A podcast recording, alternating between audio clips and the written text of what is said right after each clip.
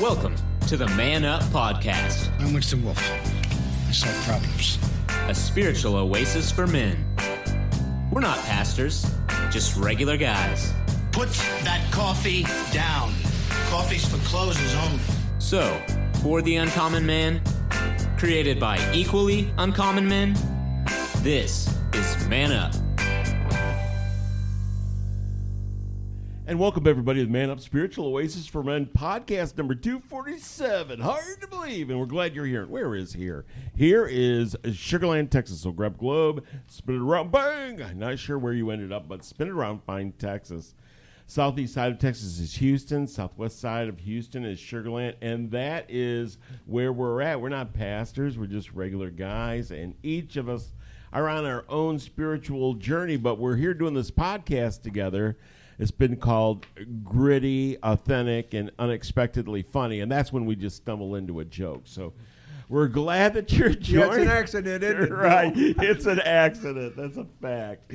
But because of this, and we're on this No Church Answers tour, we also have a show called No Church Answers, which is a 30-minute video show if you're dying to see what we look like.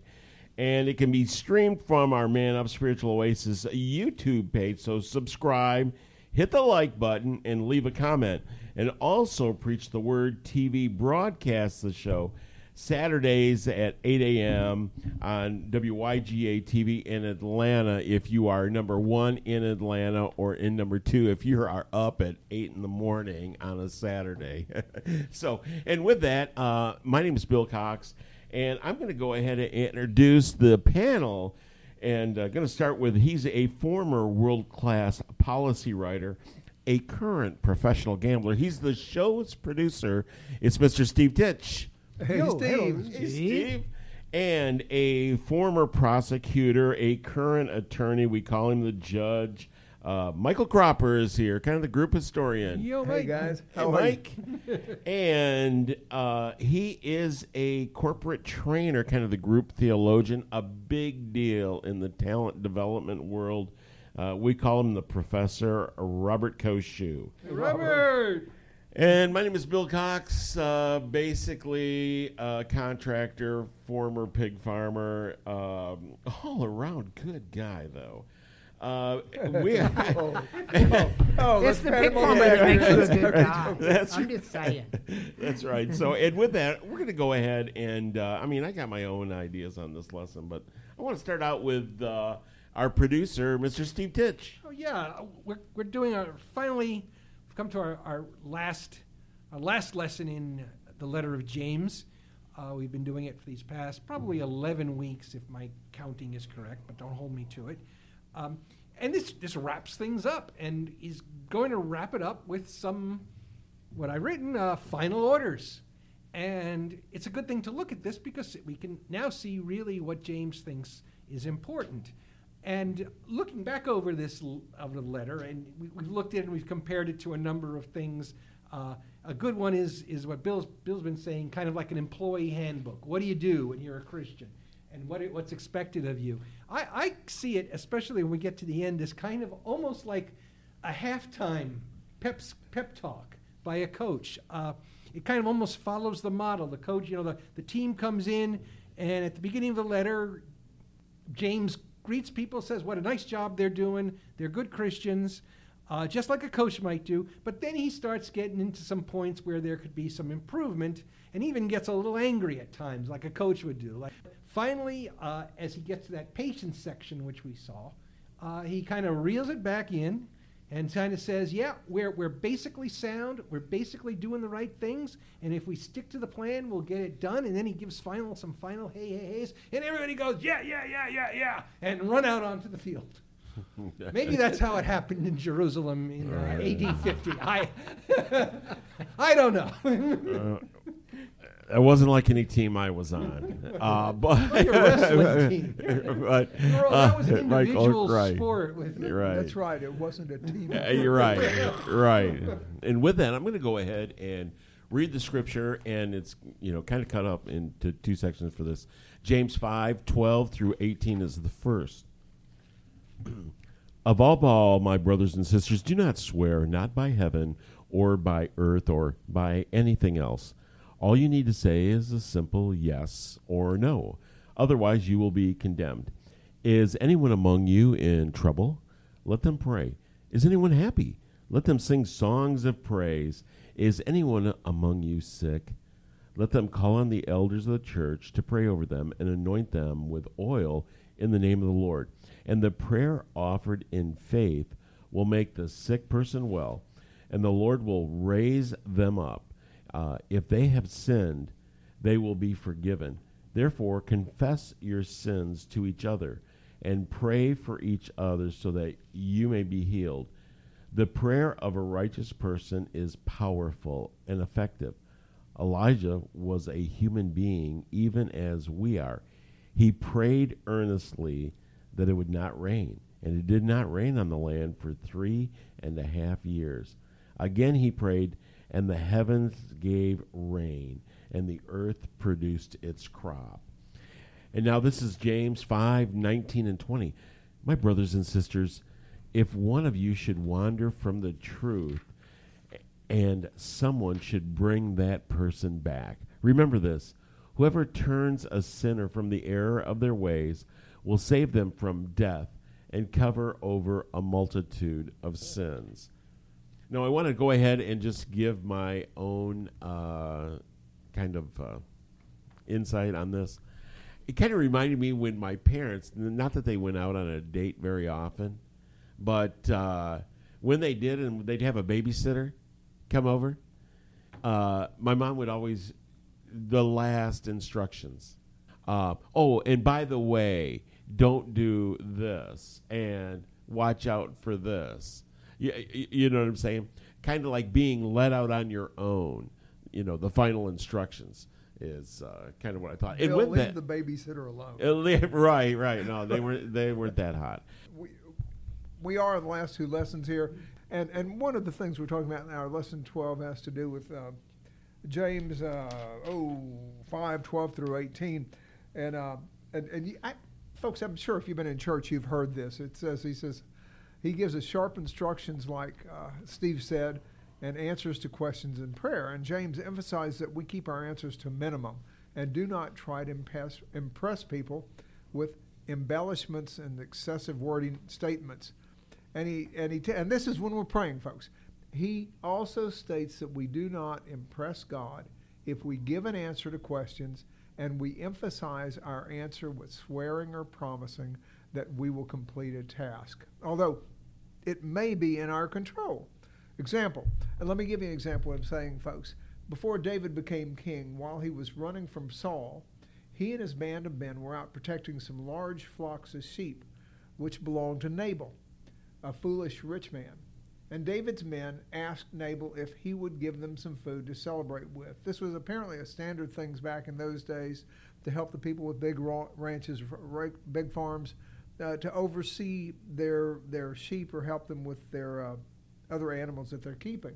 Anyway, well, Nabal insulted David's men when they asked him for some meat or food to celebrate with, and he insulted David by saying, "Who is David, and why should I give this lowlife some of my hard-earned food?" Something those words. I didn't write down the exact words. That was about right. We did. About what it was? I'd have to go look back, but look back in our archives on David. We actually talked about this story in a podcast. Yeah. Well, David was anointed of God to be king, and everyone knew that, including Nabal's wife.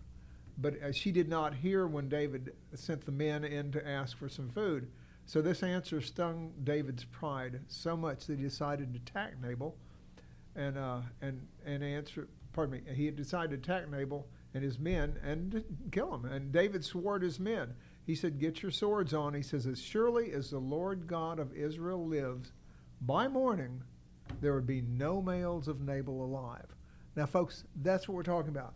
Don't swear to that, because you don't have the power to do that if God doesn't want you to have the power. So anyway, even though David swore to his men, and I believe that was a sin, God forgave him. God showed him. He sent Nabal's wife, Abigail, to meet him and stop him from killing the men. And she stopped David and nullified the oath which David had taken. Now, had David killed Nabal and his male servants and all his children like he said he was going to do, It would have given David, number one, a black eye. It would have been a sin. And folks, be sure to note that David swore, and the oath did not honor God. Okay? So God avenged David a short time later because Nabal himself died in a few days. Now, we're going to look at more of these and what God tells us not to do about swearing and praying, as Steve has aptly mentioned. Bill? Excellent. Professor, your overview. So the most practical book, or one of the most practical, I'll call it one of the most practical books of the New Testament. It ends with some of the most practical lessons and thoughts ever.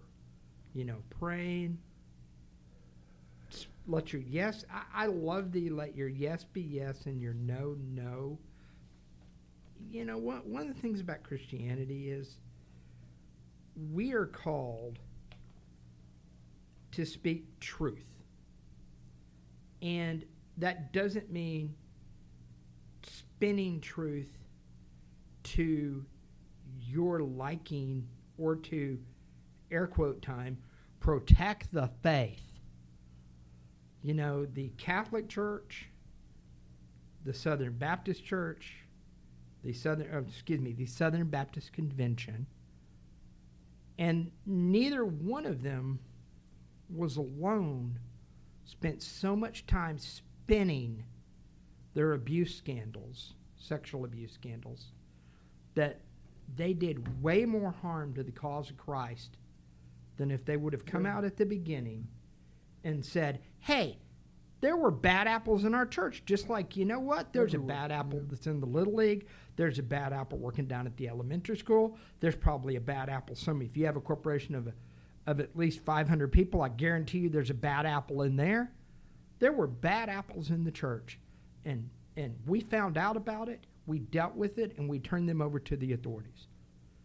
But instead of doing that, we spun it, and we didn't let our yes be yes and our no be no, and in doing that, we did harm to the cause of Christ.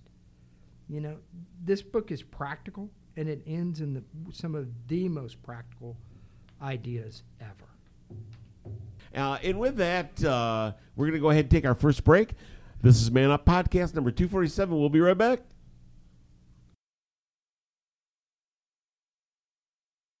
Hey, pastors and church leaders. Are you looking to create an exciting program that will attract, engage, and inspire men in your congregation? Book a live Man Up Spiritual Oasis podcast for your next men's ministry event. Called authentic, gritty, and unexpectedly funny, Man Up has been delighting podcast listeners since 2017. We're not pastors, just regular guys willing to talk about scripture and how we can apply it to our personal faith journeys. Man Up is a refreshing alternative to predictable motivational speakers, offering your audience a chance to connect with everyday Christian men who don't settle for routine Sunday school answers.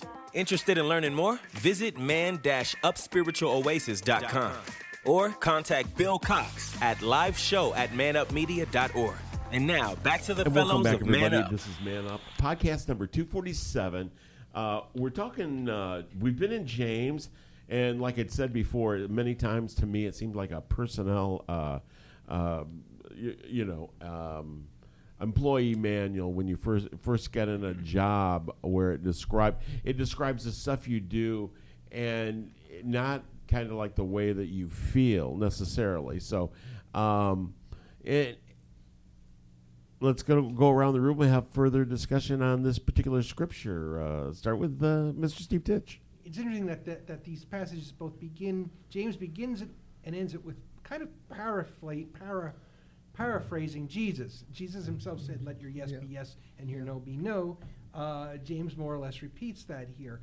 I want to step into prayer. There's a good, probably the largest section has to do with prayer, and we've talked about it sometimes, but I think now's a chance as men talk about it, because I always have, I get a little queasy because prayer to me sometimes seems so passive. Yet clearly James, and he's not the only one in the Bible, of course there's Paul, James really sees this as something important. He is kind of expanding on what Paul writes in 1 Thessalonians to pray ceaselessly, we or pray without ceasing depends on it. Here he says, no matter what's going on in your life, and pray. And he says to this, he says something like this earlier in the letter. If people are in trouble, pray. If things are going well, praise. If you're sick, prayer.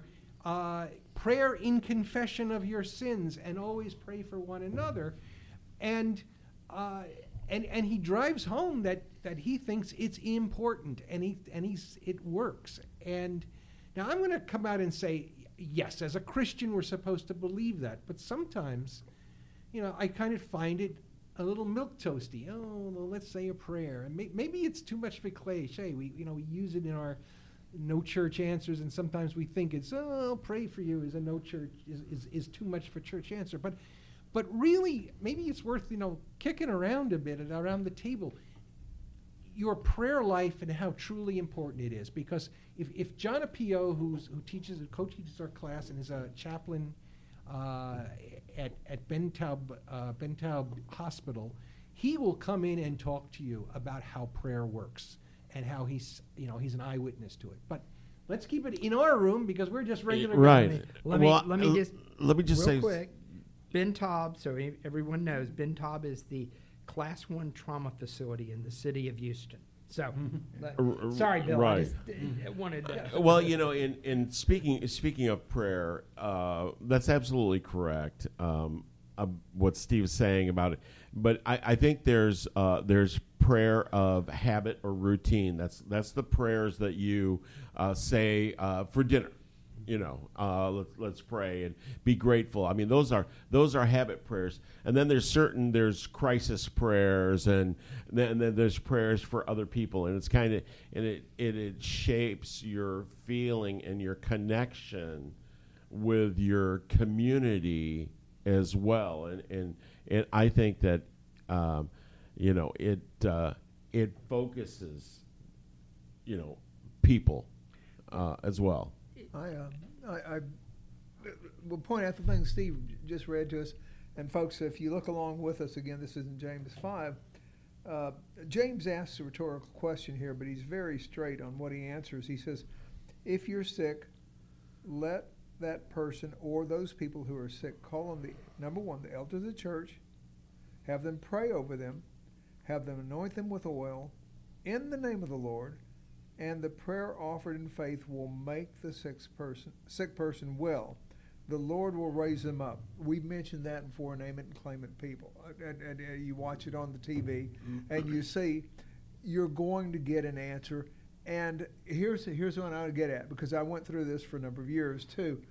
So what happens if you go to the front of the church and they anoint with the oil and pray, and they lay hands on you and you don't get well? Okay, so what happens? Number one. Many times you'll hear them say, I didn't have enough faith. The person receiving the healing or should have received the healing didn't have enough faith. But there's scripture in that also says, or do I have a hidden sin? The reason I didn't get healed. Is one of the elders that prayed for me, does he not have enough faith? But they don't want to ever mention that, right? Mm-hmm. Right, guys? And I'm throwing this out because if you haven't talked about this, folks, this is what Man Up is all about. Mm-hmm. Yep. Yeah. Does one of the elders not believe that prayer will heal in a miraculous way? And he shouldn't be praying. Do we need to confess our sin first before we go up there and pray? Are we hiding something from God, like Ananias and Sapphira? And then the thing that I have learned, and we have even talked about that, we just did a lesson on timing and waiting on the Lord. Mm-hmm. Maybe it's not God's timing for you to be healed at that moment. And they tell you, oh, you didn't have enough faith. Well, maybe God is saying, no, I'll heal you. Just it'll take time. There's a time for it. And then finally, do you need to remove an unbeliever from saying the prayer of faith? When Jesus went to Jairus and his daughter, he put out everybody that didn't believe he could heal her, right? And he walked in, took her by the hand, lifted her up, and she was healed. So those are some things. I have other things, but I wanted to split that out. And I'm not saying some of that is, it's like 20/20 hindsight. Oh, I went to church, I prayed, and I didn't get well. So let's see what could have happened. Or maybe he did. I think that's very human to do that. And I think there's something to the idea that all things work in God's time. Yeah. I don't necessarily, I'm not one of the believers that, oh, it was God's will that this horrible thing happened. I don't think, and I know that rubs theology, that opens more questions. So which no, we do here. It's the idea. I know that there are people in this church who earnestly pray, yes. And I don't, I'll go back to them. Am I one of the guys who you asked me to pray for you? Am I the right guy, or am I the guy who's only doing it in half measures? Yeah. I don't know. I try. I'm doing it, but then again, does God look down and like say, oh well, he's not really emphasizing that amen strong enough? So I'm gonna. Jesus himself said that certain healings, like delivering the person from the demon, comes by prayer and fasting. He added that to it. So Steve, I'm not one of those who likes to fast. I'm going to tell you, there are certain people who do, and you hit the nail on the head, I think. If it's in your heart to do certain things, to pray for somebody, and God puts on your heart, and he leads you to pray, he's going to lead you how to do it, too. He's also going to teach you. But I'm not one of those folks that says, I tried praying for an hour, and I slept a lot of times during that time. Right. I lasted a good 15 minutes. That is a definitive problem. It's one of those, I think prayer is one of those things we talk about when we talk about exercising your faith muscle. It is a discipline. Disciplines sometimes aren't fun. Yeah. Now, here's kind of the catch on that. So, it's funny because we're talking about this up in the youth area right now in our Sunday mornings, and if you're on a football team, take a little analogy here, you can't not practice, show up, and be able to run. And so, one of the things I'll think about is, any of us who have ever started an exercise routine. Or I'll give you this even. What about you take vacation for 2 weeks so you don't go running? Mike, you're a runner. Right. When you come back, that first day back is just like, oh my, Yeah. But after a couple of days, it's better. Prayer is a lot like that. If you don't practice it daily and practice the discipline of praying and finding your time, because I can't pray laying in bed at night because I'm like Mike. It's like, Lord, And I do my quiet time in the morning. I use the Bible app. I'm reading the Message historically. So it's really fun. So I'm in the middle of Samuel right now. So making good progress.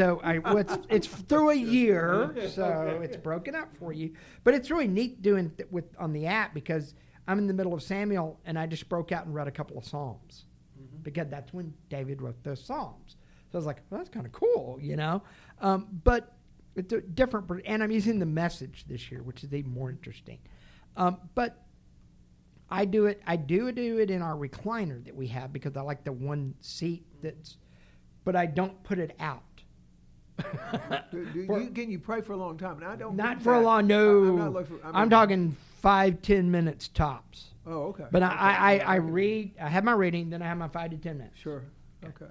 No, I have a hard time praying much more than 5 or 10 minutes. Okay. But part of it really is. It is about that discipline, and I think. If someone, where I view the No Church Answers, is someone who never prays, never does anything, I'm going to pray for you about that. Yeah, whatever, dude. Get over it. Yeah. That is a church. You heard that at church, so that's what you're saying. Got a question for you guys. 2 people are terminally ill, okay? One gets prayed for. It doesn't work. They both die. Which one would you rather be? One gets prayed for and the other one does not. Right. Which would you rather be? Which would you rather be? The one that's prayed for. There you go. If he knows the Lord. Yeah, is that what you're asking? I would even take the conditional, the one who is prayed for. Yes, that's what I would. Well, it says that. It shows that. Well, I don't mean to be rude, but it shows, first of all, somebody cares about enough to pray about something. There is something very powerful about hope and the way we act, and prayer reflects that hope. I'll give you a story, and it shows caring too. This still bothers me to this day. And because it was a few years back, I had he's more or less an much older cousin, but we considered him kind of an uncle. His wife died. They were a very, very good couple, and his wife died, and he literally went downhill right away, real quick, and he was dying as well. I mean, they literally, she died. She died fairly quick. It was an illness. She died. They had the service, and we'll talk about that at another time. But they neither really. Both were atheists. Both were out and out atheists and rationalists. And he was in his hospital bed dying. And his kids were there. I was there. I was kind of offering support in my own way. And the hospital chaplain came in and offered to pray. And the children said, absolutely. They literally pushed her out. Really? And he was, he was semi-conscious now. This is something he would not want. He's been an atheist all his life. He's never believed in God. It's no time to start, all of that. And they were really, it wasn't like they were, you could tell there's something there because they were angry. And I don't know what there was to be angry about, but I felt, I'm there, I'm not close family here, so, but I felt bad about it because they were speaking for him. And maybe they knew what they wanted, and I don't know if he was in a condition to respond or not. But then again, this is my issue a lot with atheists. If you don't believe it, why do you care? Yeah. What bothers you then about somebody coming in and offering a prayer to a deity you don't believe in? If it's truly the case, the whole thing is immaterial anyway. Why not? And the emotional response was interesting. But I take it, but I feel bad because I don't, at that situation, I don't know whether to speak up. I thought about talking to the chaplain privately, but I wimped out. I really did. And I felt I felt bad about that, but again, I wouldn't really know what to do because I felt it was not my place. Similar experience. Yeah. Do you mind? No, go ahead. Okay. Go. My dad said he didn't really believe in God. And when he died, there was a fire in our house, and he inhaled smoke, and he had a cardiac arrest because he was in great shape. And I had told you, I think I had mentioned this, folks, that my dad went to spiritualist churches sometimes, and he had asked him when he was going to die. So he knew about when he was supposed to die, but he wouldn't tell me that per se. He just almost said it the week before. And he kept going to the drugstore and getting his pulse checked, and he had great pulse. He was in great shape. So anyway, the house caught on fire, and the smoke got him, and he inhaled a lot of smoke, and he had a cardiac arrest. And the EMTs came and picked him up and carried him outside. And one of them said to him, "Look, Mr. Cropper, you're not breathing, but you can hear me. Your brain lasts 4 hours, at least 4 hours after your heart stops." And I know it hasn't been 4 hours. He said, so if you believe in any type of God, or if you even think you might believe in a God, get your heart right with him now, because you can hear what I'm saying. You just can't respond. And when he told me that, I was so thrilled, guys, because I talked to my dad many times about Christ and how much he meant to me, even though he didn't believe that there was a importance in it. Right. And with that, we're going to go ahead and take our first break. This is Man Up, Spiritual Oasis for Men podcast 247. We'll be right back. This is Bill Cox, director of Man Up Spiritual Oasis for Men. We're not pastors, just regular guys. Thanking you, our listeners, for making us one of the fastest growing podcasts in the Christian space. We are proud to announce that the regular guys have earned a video slot on Preach the Word TV network, a Christian video streaming application with more than 50 million downloads worldwide. To finance our video production, we have launched a GoFundMe page to raise funds for our studio space and production team. Our program will be available on Roku, Amazon Fire, and Apple TV. It will also air locally in Atlanta on Saturday mornings on WYGA channel 16.5. To make a tax-deductible contribution and learn more details, please look us up on GoFundMe.com under Man Up Spiritual Oasis for Men, or donate directly through PayPal at donate@manupmedia.org. Thank you so much for your support. And now back to the fellas of Man Up. And welcome back, everybody. This is Man Up 247, talking about, James. Actually, he had this kind of the last scripture that we've been talking about, and it seemed like final instructions, and we've been talking about speaking truth and also about prayer, which is a big part of this particular lesson.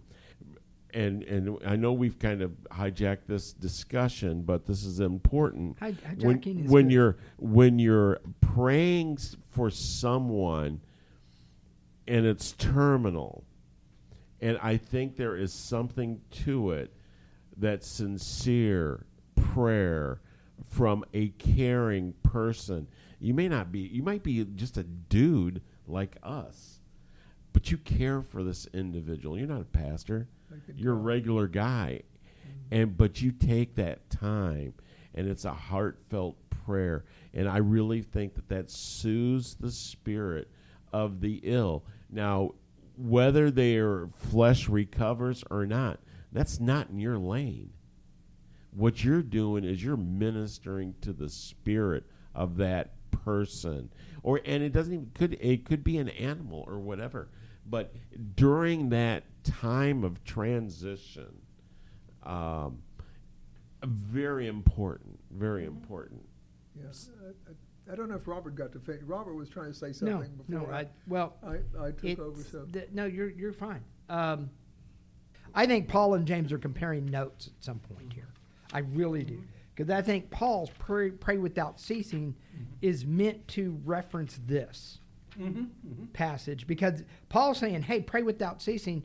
And I'm almost thinking he's saying, and if you're under what you should be praying about, go read what James wrote. It's one of those, because we even as Christians, we want to give prima facie acceptance to this is here, and I'm going to pray for it. Mm-hmm. But what does that really mean? And I think that goes back to the question on where we started. I think, what does it really mean when we say we're going to pray for somebody? What I get out of it, what you guys have helped me with, is going back to that. Is that it's a different sort of thing. We think of it as, even now, even if we get up, we say our prayers, or before we go to bed, our mom and dad teach us to say our little prayers, done with our kids. But again, we talked last week about the patient lifestyle, active patience. Right.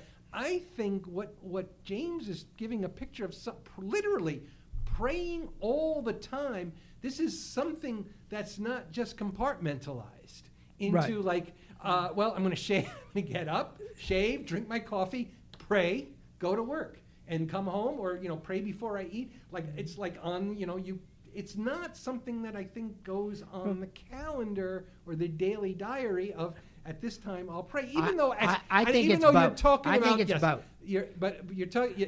way to get. You have to get there. I think you do that, but I think it is also real quick poll around the room. Nobody answered, but one number. How many times a day do you look at social media, Steve? Probably 4 or 5. I know times. You're kind of down a little bit, but 3 or 4. Mm-hmm. Twice at the most. Okay. One or two. I do a little bit more, but that's because I'm very active on LinkedIn, and my LinkedIn stuff is professional. Oh, well, but it is social media. Mm-hmm. How many of you see people in your social media circle pray for this? Fill in the blank. Never. All I get is prayers and thoughts for Ukraine. prayers and thoughts for whoever, or hey, I'm requesting prayer for. No, okay, but nobody. Okay. Or even unspoken prayer. I see those quite a bit. I think that's the moment where you know, stop for a moment. And I have a former boss who I think her husband sometimes listens, and he was involved in a very serious accident. He has had multiple medical issues since then, and he is constantly in and out of the hospital. Wow. You know, because of different things, because of this. And it is, you know, something that, you know, hey, I'm praying for you. And I always do. I'll put the comment and take a moment and say a quick prayer. And I think that's one of those things.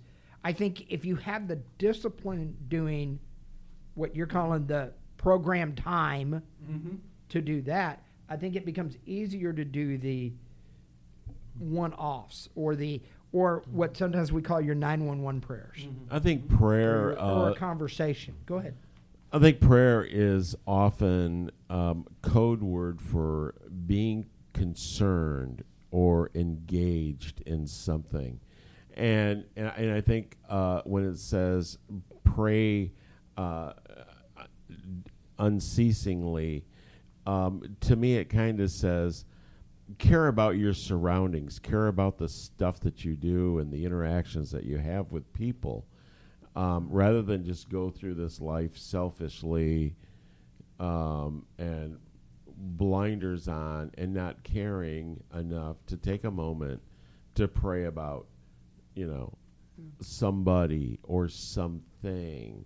What I'd like to do is go to the next part on the heart of God, which is bringing back people to the faith. We got to talk about that. That last part, and there's kind of those two things. There's one, bringing those who leave. Hold on. Before he does that, I haven't done this in 3 to 4 weeks now, so it's time again. So we're going to jump into why people leave the church, right, Mike? Yes. Uh-huh. And so I'm going to say from the beginning... Evangelicals, this is for you. Could they get angry like the atheist almost? There's a very big segment that does. So, Is that because obviously this is the last thing he writes, and it paraphrases the Great Commission. Oh, absolutely. Maybe not as eloquent as Jesus is. Oh, absolutely. But basically, he said, and this is the last thing he says in this letter: whoever turns a sinner from the error of his ways or ever of their ways will save them from death and cover a multitude of sins. Goes back to what you were saying earlier with your father. So he kind of has it in two parts. Yes. He deals with those who have confessed and strayed, which seems to be the beginning, and then he seems to just kind of the way James does, throw it all that and say it's not just the brother who strayed, but everyone is the most important thing you can do is bring a sinner to reconciliation through God. So go for it. Okay, Robert, Mike, you're up. Let me tell you three things. And this really hit home. I was looking some things on the internet, folks, and there's three times that Jesus clearly emphasized the heart of God whenever a person comes back to him. And one of them, Jesus told the prodigal son, where his dad gave him his inheritance. He went away, spent it on prostitutes, whatever he did, and came home. And he said, you know, my dad's not going to love me. I've sinned. And his father ran out and hugged his neck and threw a great party for him. And that folks, is a symbol of God, how much he loves us when we stray and we come back. In a way, and we can comment on that. And then the second one will be the lost sheep, where the guy has 100 sheep and one of his sheep strays away. And he goes out looking for him. And then the scripture emphasizes over and over again that he leaves 99 sheep. He loves them all. But the one that is lost is so important to him that when he does find it, he throws a great party. He gets excited. And his heart just, has a great celebration. And then the third parable is the lady who lost a coin. And when she loses it, she looks frantically for it. And when she finally finds it, she will rejoice with a great joy when she finds it. She calls her friends and says, rejoice with me. I have found my lost coin. Now, let's go on to the list. The reason I'm bringing up this list, I talked to the guys earlier, and it has some things in here that aren't necessarily reasons people leave the church. That's because of Christ. So let's talk about that. So why do people leave the church? And I got these off the Lifeway website with Tess Schoonhaven wrote these. It's number one. They got out of the habit. And we all know that from COVID-19, right, guys? Some of our friends, some that I used to sit with, about 15 people up there in the balcony with me, 10 to 12 of them are not coming back. And I don't have their numbers. I'm so mad at myself. I thought I had their numbers to call them. Number two, they left after they graduated from high school. Now, Bill shared his heart with us a couple of weeks ago. Yep. That's why I thought this was very important. And it says, she says, the solution is a helpful factor in keeping college students in church is that you suggest that the student ministry stresses the importance of staying in church. But still, stress children, all you want, man. They're going to make their own decisions. So they're wild oats, right? When they get out, they'll decide what's important. Go ahead, Mike. Okay, yeah. Number three, persons decided they didn't like the institutional church. Number four, they were hurt. Their feelings were hurt at church. Okay, and that's a great one to talk about, guys. So, by the way, we don't come to church for people. We come to church for God, right, and Christ, right, and that's an important statement. Number five, they say they couldn't find a church to meet their needs. And she comments that's consumer mentality, which I mentioned too before we started the podcast. They had a need, and they felt the church didn't meet it. Once again, that's somewhat consumerism. And then they never felt connected in the church when they visited. And then they did not give to the church, or they stopped giving to the church, which is, and that's not a reason for leaving. That's a reason or a sign that a person's not fitting into the church. So I don't know why she left that. Anyway, they left when their pastor left. And Bill, you guys have seen this, right? A couple of you have seen this where churches left, church members left. And finally, number 10, they moved and never went back to church. Okay, now, just real comment real quick. I have some kids that have gotten married, have children, and one of them goes to church Wednesday and Sunday, morning, Sunday, night, everything, all the time. Then I have a son that will go sometimes, and sometimes he doesn't. But he will talk with me about the Lord. So I know it's there, and we talked about it. We have to trust that the Lord's going to bring back to their remembrance when they need to. Now, Robert and Steve, I know you guys have a lot. So a couple of comments. So one of the big changes with the millennials, what we would call the younger millennials into the Gen Z group. They are not coming back after college like previous generations. That is a new thing. They've been away long enough. Yeah, Gen Z is just now hitting, but the younger millennials have been away long enough. Do you know some of these? Yeah, the younger millennials. Yeah, do you know some of these, Robert? Have you actually seen it from your teaching? Okay. Yeah. And do you have any idea why? Have you an opportunity to speak with them or anything? See all of the above, the consumerism. I'll own part of it. There for a long time in youth, we wanted to create, quote unquote, the great event. You know, Stephen Curtis Chapman, the great adventure kind of. Yeah, we wanted to have the great event. We wanted to have the light show and the music and the great preacher and guess what, guys? Your church ain't gonna be that every Sunday. You know, no matter how good your music guy, your preacher, your sound, your lights, whatever, it's not going to be that every Sunday. I'm going to give you a big question because you're a youth, and I think I know a little bit of the answer to this because my son's started to go back. But his and this speaks to the youth pastor we have. I'll ask you this, Robert? Do youth programs in general, especially with their high school, our older high schoolers, create, I guess you might say, an underlying program, maybe not, you know, specifically what they're going to do week to week, but to basically plant the foundation. So if they leave, they come back, or they don't leave. My concern, the reason I ask this, and I think this is happening now, because I see my son who's going to graduate in June at the end of May, and will be going to college next year. He's this year he's been more active in the youth group than in the past few, but his big complaint through middle school, and especially when he got into high school, when he got into freshman, and when he was 15, 16, he would say, "Dad, The youth teachers in our grade still talk to us if we're 10 years old, and still the same stuff, a lot of it, over and over. And some of you and it makes it. It's, some of it is simply a fear of sex, which is one thing, but even beyond that, it's the same. The Noah's Ark story, the church answers, and believe me, adolescents more than us. And adolescents have don't want anything. I'm going to say answers. This, and Steve, you can edit it if you want. Adolescents have a really good BS detector. Yes, but they will detect. Let's be constructive about it. Yeah. So how should we be structuring, especially programs and however you want to call it? Well, it's programs and curriculum. First of all, don't make it all about events, because your Sunday morning church, like I said, I don't care how good it is, it's not going to be all about that. You're not going to have a DNOW camp worship experience every Sunday at church.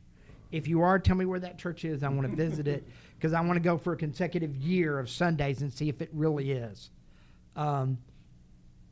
Secondly, it's really about building. I am harsh on exercise your faith muscle and build the spiritual disciplines, because I think if you build those up, it keeps you in play. And I think where a lot of us we've done a couple of bad things. We built events. We got overtly focused on sex stuff. I mean, do we need to talk about it? Yes. Is it important to talk about it? Yes. Do we need to teach you about it more than once a year? No. And you have to know, I'm the teacher that every year when it comes out, I kind of laugh and go, oh, okay, it's going to be fun. And all the other, a lot of the other teachers are freaking out, and they just look at me like, you seriously? I'm like, it's one time a year, guys. Get over it. But you're right. You have to talk to them. They're not adults, so you do have to. There's a line between facilitative discussion with teenagers in teaching. And what I have found to be the best is put it out there and then have the facilitative discussion around it and tie it in. So we talked a couple of Sundays ago about detours and how God can throw detours in your life and what those detours mean. I actually used a story where we had gone camping with our trailer, and long story short, we ended up on a skinny county road that started out with road may flood signs that ended with no truck sign, that was gravel in one lane, and I'm pulling a 27-foot trailer, not somewhere I would have chosen to go, but got out of it. But you have to do those kind of tie-ins, and a lot of teachers don't want to take the time for it. And then I think really the last part about it is it create a safe space for them, and find a place like you talk about here for men, Bill. Find a place for men only, or for teens only, or teen guys or teen girls. And if there isn't one, start one, but find a way where it's real conversations happening, so they can. Absolutely. When I helped with the youth group at one of my churches, the young people says, you talk to us like our parents won't talk to us. You treat them like adults and see how they handle it, right? And that's what I did, exactly. Yeah. They said, you are great to talk to. My joke is I like to give them enough rope to hang themselves if they want it. Am I gonna pull them back to where they don't get hurt or hurt somebody? Yeah. Of course. But am I going to give them enough rope to get in trouble? Yeah, because part of the problem I have with society today currently is your helicopter parents who are doing so much to protect their kids, they're not letting them fail, and then when they fail, it's like a crushing defeat. It's like, no, it's called life. But you have to do that, and I think that is a lot of what James is talking about here. James really is talking about yes, yes, no, no, pray without ceasing. And by the way, the number one absolute thing we are supposed to be doing before we do anything else, before we start arguing about what kind of church we're going to have, before we start arguing about if we're going to have hymns or rock music in the church, and by the way, I think we should have both. I'm just going to throw that out there. I like both.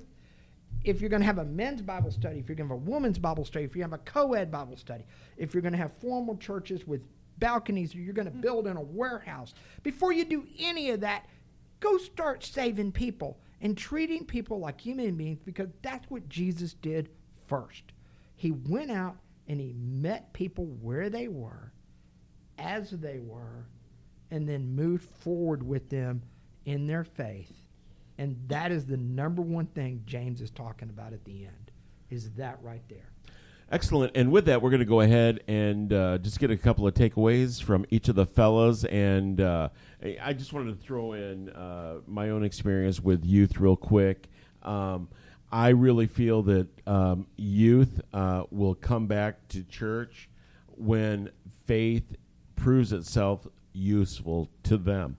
And it will prove itself useful to them when they're in a crisis, when they lose a friend, when they have something incredibly bad happen to them, and the only thing that they can do, and they're in the middle of it, is they'll reap back to their roots, and they'll remember that we need to pray right now. And if they're delivered, they may come back and be grateful. And if they're not, it is what it is. And we're going to go ahead on that cheery note. Get a takeaway. Start with the judge on James. Yes. Steve so aptly summarized this, and Robert just so aptly summarized this as well, folks. This is really hard to do. The first part is speak honestly and don't swear, Steve said. And that's very, folks, don't embellish what you say. Don't say, I'll do this tomorrow no matter what. I swear to God, or I swear to the earth, I swear to heaven. Don't do that, folks. You don't have to do that, especially if you're a Christian, because God will help you do it. Just say, if you want to say something that you feel that makes your statement more important, say, if the Lord wills. And we did a study with that, a couple sessions back, where the person was going to spend a lot of money and spend a lot of time in another city, and James says he's bragging about what he's going to do, and he doesn't know that he's going to lose his life tonight. So what you should really be saying is, I will do this and I will get this done if the Lord wills. And the creek don't rise, right? Right. Right, we've all heard that. So anyway, final couple of statements here, and this is from the author's comments on the last book. And we know how important God loves us so much, and he gets very upset when some of us leave the fold, which we've been talking about the very last of this podcast. He says, if you don't know what to say, if you're talking to a person and you're trying to share the Lord and trying to get him back in, he says, remembering your own life has roots that go back to the Old Testament, when the Hebrew people would recite stories of what it was like to be in slavery in Egypt, and then they would remember that God was the one who delivered them. Today, those inside the fold, those of us guys who are inside the fold and the faith community, should also remember what it was like when we were a wanderer, when we did not serve Christ, and that we should use as a springboard to bring the person back in. Nobody can argue with your own testimony. Nobody can argue with your own statements about how good the Lord has been to you. And he says, also remember, and some of you have grown up like Bill grew up in the church, and he cannot tell you a time exactly when he made a faith commitment. I can tell you when I made a faith commitment. But he says, remember this also. When you are forgiven, if you do have a time when you can remember that, he says, the forgiven walk in a new way, a blessed way, a way that is freedom from walking previously in sin. A person's walk and lifestyle are at stake, then their freedom to walk and live in Christ is made possible by the forgiveness that comes when Christ rescues a sinner. And he says, you put a bounce in your walk and you put a happiness in your spirit. Bill? Excellent takeaway from you, Professor. I'm not going to do more than what I did a second ago. It is all about making your life available to Christ and then making yourself available to others. And I'm going to tell you right now, if you really want to know what it means to truly be a Christian, go read the Gospel of Mark, because it's the shortest of the Gospels, so you'll have a really good idea about Christ and his life, and then go read James so you'll figure out what you're supposed to be doing with that information. I think that is where I can just end, is that, because this is one of the most, it literally is one of the most practical books of the New Testament. Excellent. Steve Titch? Not much to add other than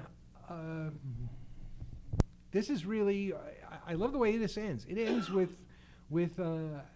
We're here. Our job is to bring people to Christ, bring people back to God. Be the facilitators in these parables you talk about. And maybe we won't do it all the time. And maybe that's what we pray for. We pray for, if it's not, if I fail, maybe others will succeed, or maybe I will just be a little bit of water on a seed that will get rained on heavily tomorrow. But notice after, everything that comes before that, the faith versus works, all that takes a back seat. So much in this letter addresses the apparent bickering, arguing, prejudice. That's James seems to be experiencing in his church, and maybe he's worried that it's going on elsewhere, where it probably was, because we know that Paul had some harsh words for Corinthians and other churches. So, it's all about bringing people to the Lord. So, I'd say finally, if you are a Christian, talk about your experience. That's all I have to talk about, is the experience I've had with the Lord, that he does intercede. And he's there, and I've seen it happen when I took my fall, 2-story fall, and I saw that love come out through the church, and it's there. Really, you've got to be able to talk to your experience, because when you say it happened to me, you're not just saying, well, it happened 2,000 years ago. It happened to me, and sometimes it comes down to, look, this is what happened. I can't explain it, but here I am. Yeah. At the end of the day, it's about your life experience, other people's lives, and not theology. Excellent. And thanks so much for tuning in. This is Man Up, Spiritual Oasis for Men. And we really appreciate all our sponsors and supporters. So on behalf of producer Steve Titch, Michael Cropper, Robert Koschu, my name is Bill Cox, and our No Church Answers 30-minute video show can be streamed on our Man Up Spiritual Oasis YouTube page. Subscribe and hit the like button, leave a comment, and also the Preach the Word TV broadcasts of the show Saturday, 8 a.m. on WYGA TV if you happen to be in Atlanta. And, of course, this podcast is available on Apple Podcasts, Spotify, or wherever you get your podcasts. So please rate it and leave a review. And if you are unable to attend church, well, shame on you.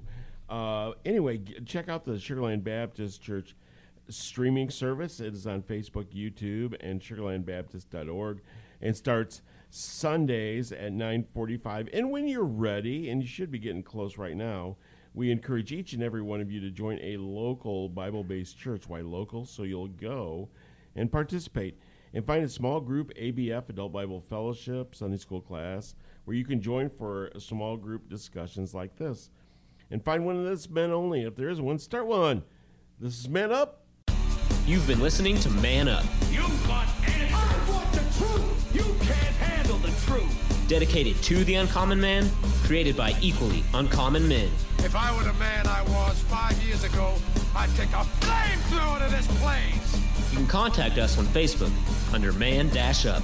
Post questions, and we'll answer them right here on the Man Up Podcast.